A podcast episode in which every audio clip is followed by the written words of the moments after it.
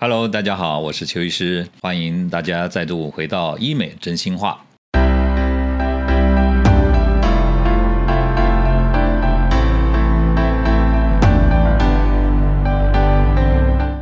今天呢啊，就是要跟大家谈的，就是接着上一次谈的话题啊，整形啊，它在初期的发展过程当中呢，呃，有没有什么有趣的事情哈？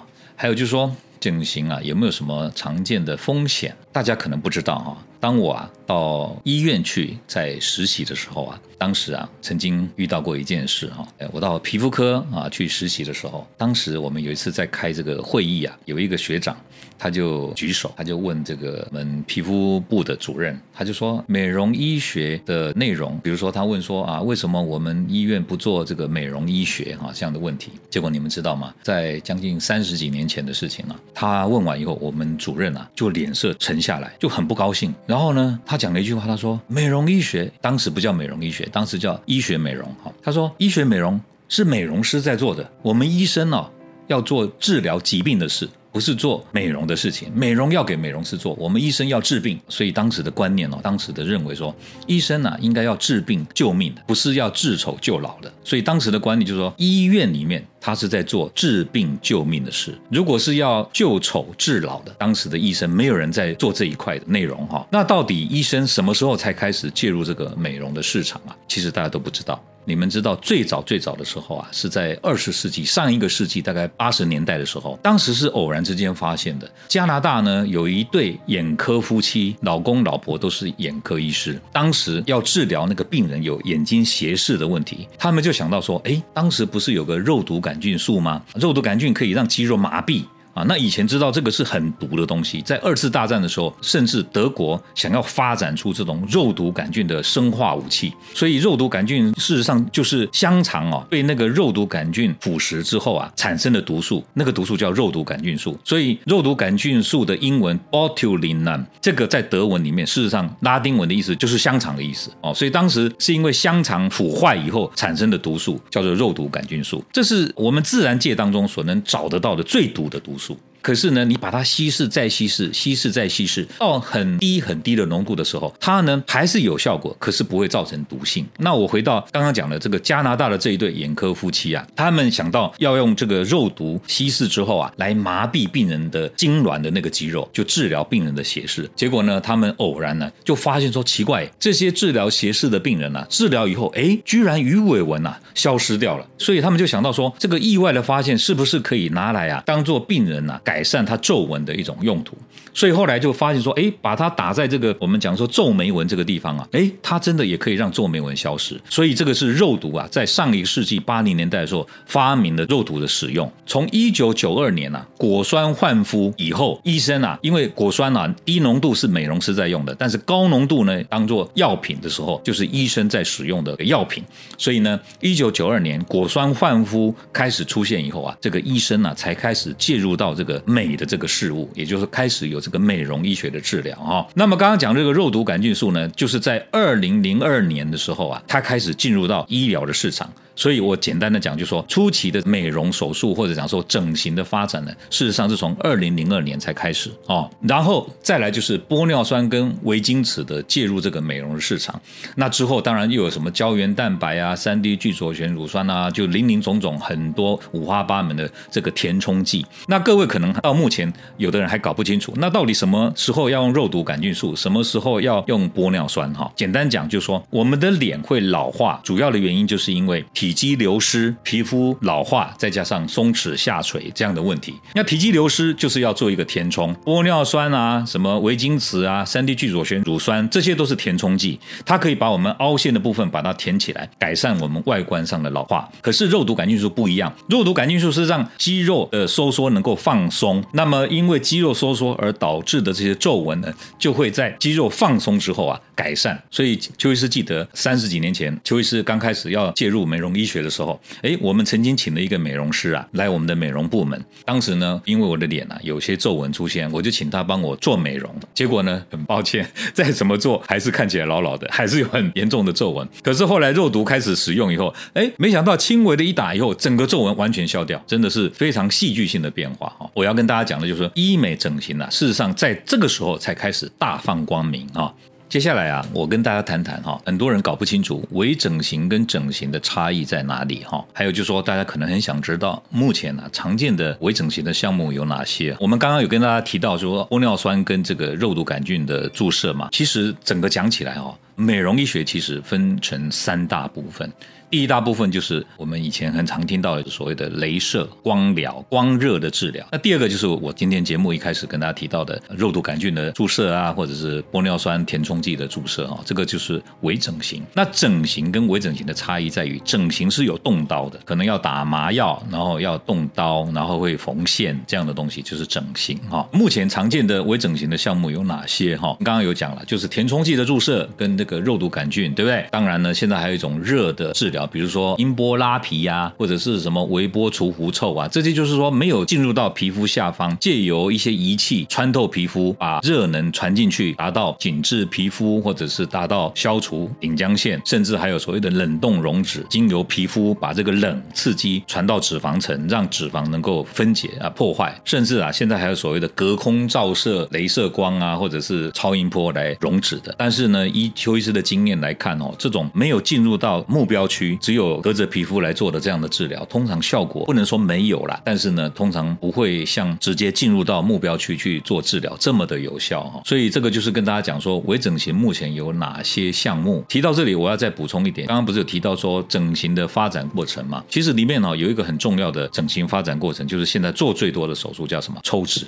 抽脂你们知道吗？在邱医师当住院医师的那个年代哦，其实抽脂还没有发明哎，你们很难想象哈。一九六九年人类登陆月球，可是你知道吗？那个时候居然还没有抽脂的这个技术，抽脂的技术要过了到一九七七年才发明抽脂的手术。所以你看抽脂的历史到现在来讲不到五十年的时间。那抽脂手术是怎么发明的？其实这个医生啊，邱医师见过啊，是一个意大利的医生。这个医生他跟我讲了一个故事，他说有一天呢，因为当时对于肥胖的病人没有什么好方法，曾经在欧洲发生过一个很悲惨的案例，就是有一个跳芭蕾舞的女生啊，她因为太胖了，不能再跳芭蕾舞了，然后她去找医生治疗。那个医生啊，当时想到的方法，居然是用皮肤挖一个洞，然后用一个很像汤匙的勺子进去把她的脂肪把它刮出来啊！你们可想而知，当时的那个技术，这样刮刮出来，血管都破掉了，所以大量的流血，同时呢，那个里面的受伤的组织啊，被细菌感染。结果这个芭蕾舞的女生后来，你们知道她是什么下场吗？她后来两只腿都严重的感染蜂窝组织炎，后来把两只腿都锯掉，所以这是一个这个抽脂手术发明之前呢一个很悲惨的案例。那后来呢，这个意大利的这个医生呢，他叫 George Fisher，他的爸爸呢叫做 Aprat Fisher，他们负责啊，有一天呢到这个海滨去度假。那度假的时候呢，他们就看到海边呢有一个建筑工地在盖那个滨海别墅。那么他们就发现建商在盖房子的时候，他们要挖地基，他们就用一种圆筒形的钻地的一个设备啊，钻到地底下以后，把地下的土把它挖出来。他儿子看了以后就问他爸爸说：“既然他他可以这样把地底下的土挖出来，我们为什么不能用这种管子啊，把脂肪把它抽出来？诶，他爸爸一想说，诶，好像可以耶。结果他们回到意大利以后，就啊研发出用空心管啊，把脂肪把它抽出来。这个儿子啊是一个耳鼻喉科医师，他爸爸呢是一个妇产科医师，所以他们两个人就发明了空心管抽脂。这个空心管抽脂一提出这个报告以后呢，法国的医师啊，一个叫 Elos，一个叫 Fernia，这两个人呢就研发啊，打了水以后再抽脂，再加上一个负压，结果发现效果更好。那之后才慢慢慢慢的演变成现代的这个抽脂技术。这个抽脂技术有一个很重要的一个历程，因为以前抽脂技术刚发明的时候，大家心中都觉得抽脂是一个很可怕的手术。为什么？因为当时没有局部的麻醉，当时是用全身麻醉，然后就直接用管子去抽，所以可想而知，那个抽脂的脂肪的地方都会大量的失血。所以呢，抽完脂以后要输血，同时病人啊感染的几率、死亡的几率都很高，凹凸不平的几率也很高。所以你们以前听到人家说什么抽完脂以后啊，像被车子碾过。过，被卡车碾过，要卧床两三个礼拜，很严重，很严重。这个就是当时没有这样局部麻醉的技术，所以邱医师这边要跟大家讲说，这个是在什么时候改善的？是在一九八六年，美国有一个皮肤科医师，他发明了一种叫膨胀剂的抽脂，就是在你要抽脂的地方呢，先打一种含有麻药跟这个血管收缩剂的膨胀剂，打进去以后，使那个地方不会流血，同时呢，抽完脂以后也比较不会疼痛，大幅的改善了这种抽脂的手术的风险，同时呢，也使后来的抽脂技术啊，可以在局部麻醉的情况下去进行。这样的情况底下，就大大的降低了这个抽脂的风险，同时提高了成功率，同时也减少了凹凸不平的这个问题。哈，接下来啊，其实呢，跟大家谈谈啊，医美手术它一般都是使用什么样的麻醉？还有就是有没有什么风险呐，或者什么致死的问题？哈，基本上来讲啊，呃，医美可以分从不麻醉就直接可以进行的，比如说轻微的这种肉毒的注射啊，有人他会说我不用上麻药，直接就可以打了哈。那玻尿酸呢也是，玻尿酸现在哈。很进步，现在打了玻尿酸啊，大概里面都已经添加了局部的麻药，所以注射的时候不会痛，这个是很大的进步，这是不麻醉。那第二种呢是说局部麻醉，局部麻醉就是说你要敷一点那个麻药膏啊，或者是用神经阻断的方式在这边打一点麻药，让你啊没有感觉。比如说像有的人要打镭射皮肤啊，要照镭射，那因为镭射会像橡皮筋在打的那种感觉，所以有的人还是觉得这样会痛，就可以在打镭射之前抹一点麻药膏哈。那再来呢就是所谓的舒眠麻麻醉睡眠麻醉呢它就是不需要像全身麻醉这样插气管插管，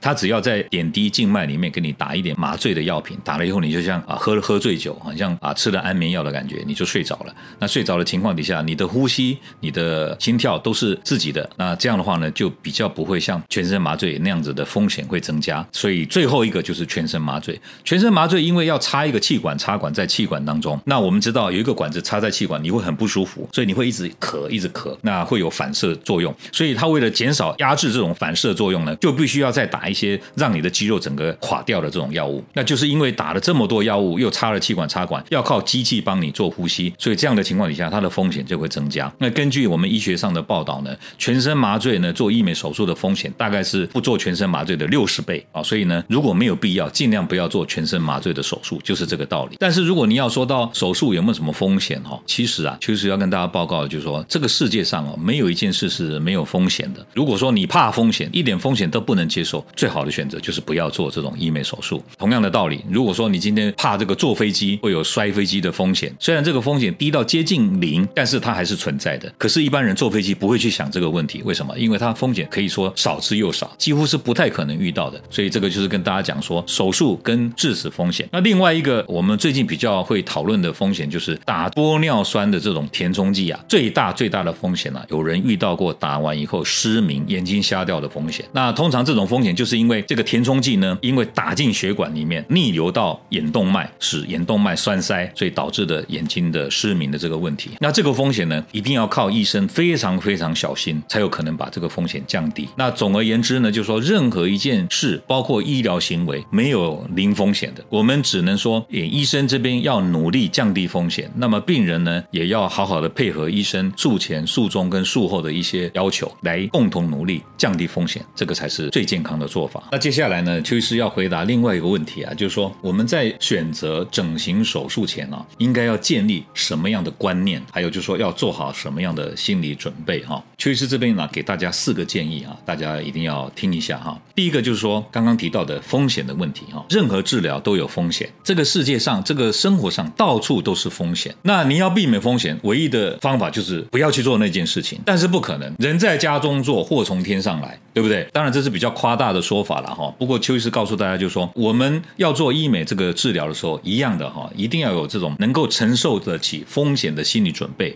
同时，你要努力降低风险。怎么降低风险呢？就是第一个，你要事前做好功课，对不对？你呢，呃，要寻找比较有经验的医师、风评好的医师、案例多的医师、成功率高的医师。我常常讲说，这样的医师在哪里呢？这样的医师正在跟你说话哈，给大家啊轻松一点了哈。就是说，没有把握的治疗，说实在，我也不太敢做。我敢做的，应该就是我有把握的治疗。比如说，自体脂肪丰胸是我做最多的治疗。你们知道吗？我的两个女儿，我都帮他们做过自体脂肪丰胸，连我的太太，我都帮她做自体脂肪丰胸。为什么？因为一方面可以雕塑身材，一方面可以改善胸型，改善她的胸部。那你想想看，以前的人说，哎，医生不敢看自己的小孩。以前这种说法是因为医生用的药可能很重哦，他呢怕说这样重的药吃了会有副作用，所以不敢啊给自己的家人看病。但是邱医师不是这样，邱医师呢认为自体脂肪丰胸我非常有把握，我对这样的安全性还有治疗的效果非常有信心。所以呢，当我亲爱的人或者我身边的人有需求的时候，我有把握帮他做得很漂亮哦。那第二个问题就是说，大家一定要有一分钱一分货的观念。很多人呢喜欢找太便宜的东西，但是你们要知道，太便宜的东西哦，有的是诈骗，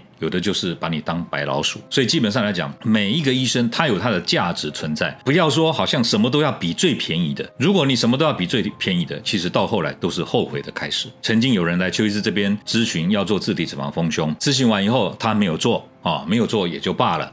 结果过了三个月，他又回来找我。我问他做了没，他说他做了。我就说做了就好了，为什么要来找我？他就说，因为呢，他以为那个医师便宜，他去给他做，结果发现呢，啊，去了以后这个要加钱，这个要加钱，加一加呢，跟我的费用差不多。我说不要懊悔，过去的事就算了。可是他讲一讲就哭了。他说邱医师，我现在呢一边胸部有一个硬块，一边胸部有三个硬块，怎么办？所以这个就是说一分钱一分货的道理，大家一定要懂。再来呢，第三点就是说，你们一定要有一个概念，就是说有时候。啊，你们会说，哎呀，年纪大了，真的是容易变老。以前大陆有一个顺口溜，叫做“容颜易老，老公易跑”。他说呢，那是因为你花钱太少，放弃美好。老公呢，会不会变心？当然不是只有看你外表了哦，还有夫妻相处的问题。但是我要跟你们讲啊，有的老公可能会感谢哈一个年老珠黄、为家庭小孩牺牲奉献的太太，可能有的老公会懂得感激。但是呢，有些老公呢，却不会感激这样的老婆。可是对于那种把自己呢照顾得很好，光鲜亮丽。我们常讲说，一个女人最大的炫耀、最大的财富，不是她的包包，Hermes 包，不是。一个女人最大的炫耀要是什么？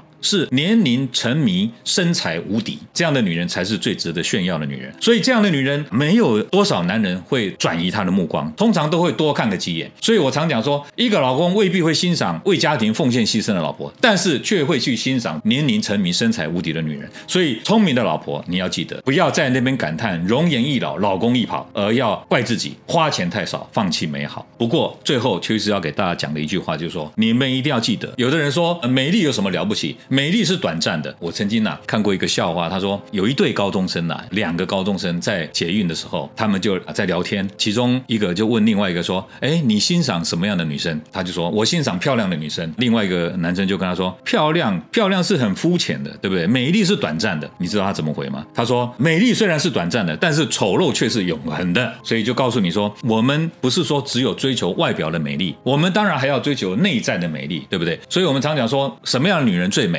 就是。腰细奶大腿长，人美心好，然后呢善良的女人，这样的女人就是最美好的女人哈。今天呢就跟大家谈到这边，欢迎大家呢锁定啊我们的频道啊，下一回我们再继续跟大家聊，再见，拜拜。